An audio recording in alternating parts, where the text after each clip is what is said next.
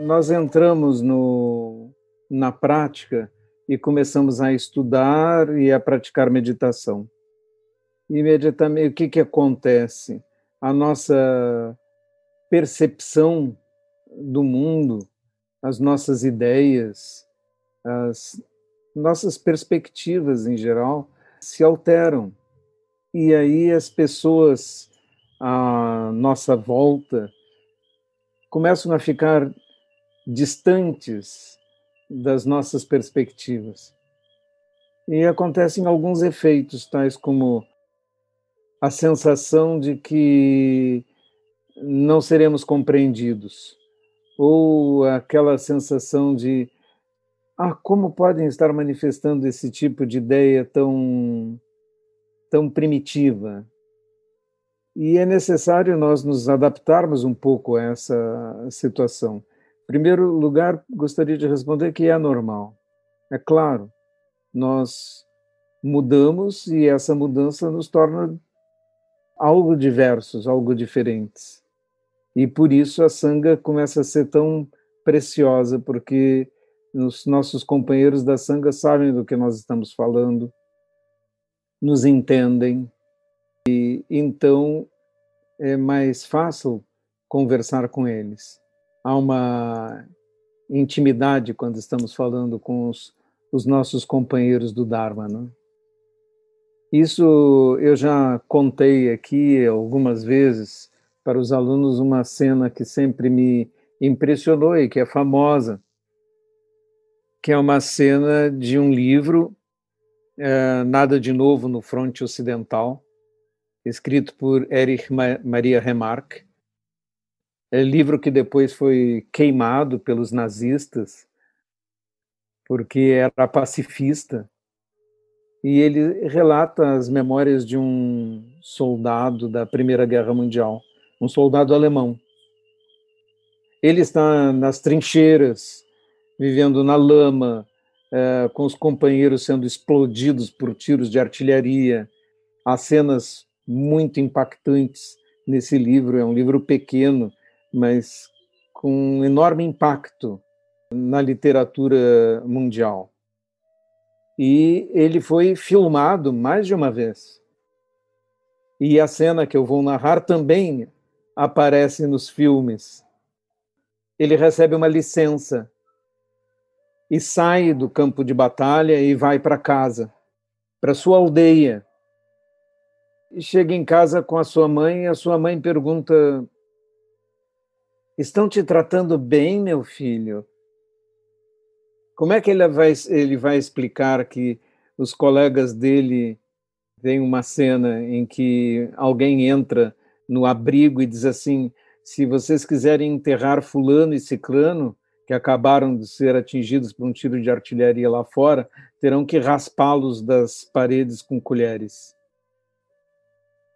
Erich Maria Remarque não consegue responder para a mãe dele, que está passando fome, que está na lama, que está passando frio, que está mordendo a terra com fúria, quando tenta escapar dos tiros de artilharia.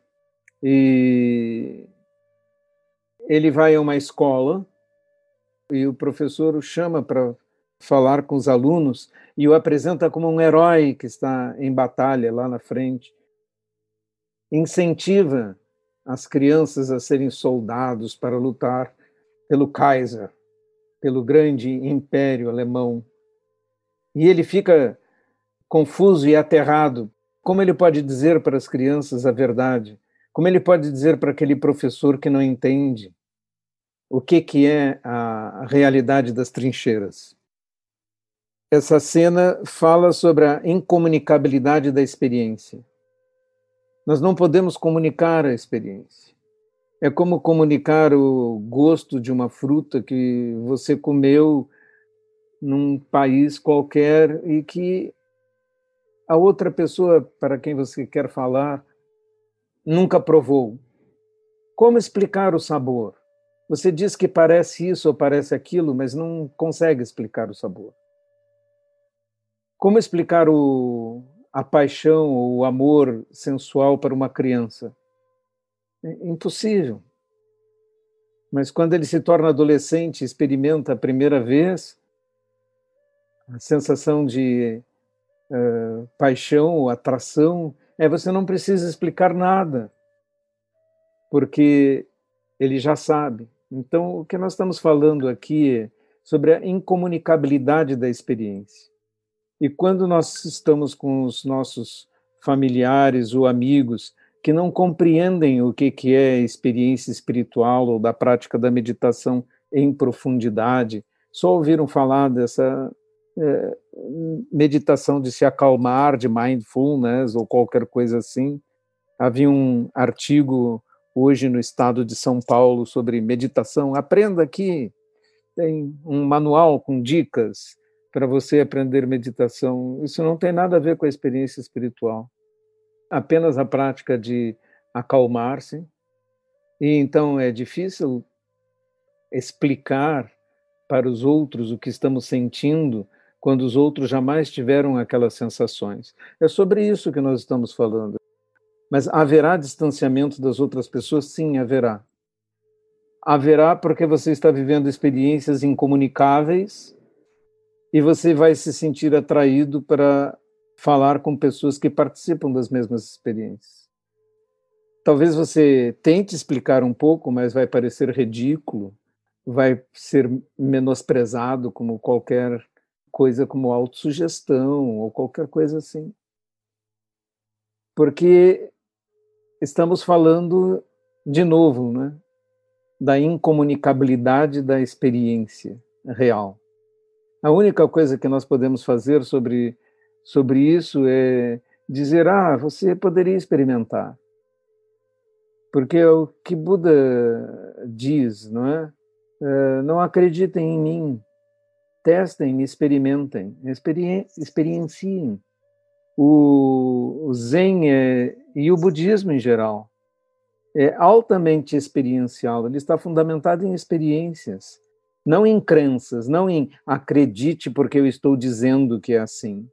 Tanto que o professor é visto como um sensei, apenas como alguém que já andou no caminho antes e que por isso pode dar instruções, orientações, dicas, que não é nenhuma divindade, não é nenhum profeta, não é nenhum santo, não é nada disso, é só alguém mais velho no caminho. E é isso que a palavra sensei quer dizer. Aquele que chegou antes, que andou antes, que caminhou antes no caminho, é isto. Por isso no Zen nós não temos a instituição do guru, do guru yoga, a instituição da adoração do, do professor. É por isso eu insisto em ir nos retiros e sentar na mesma altura que os alunos.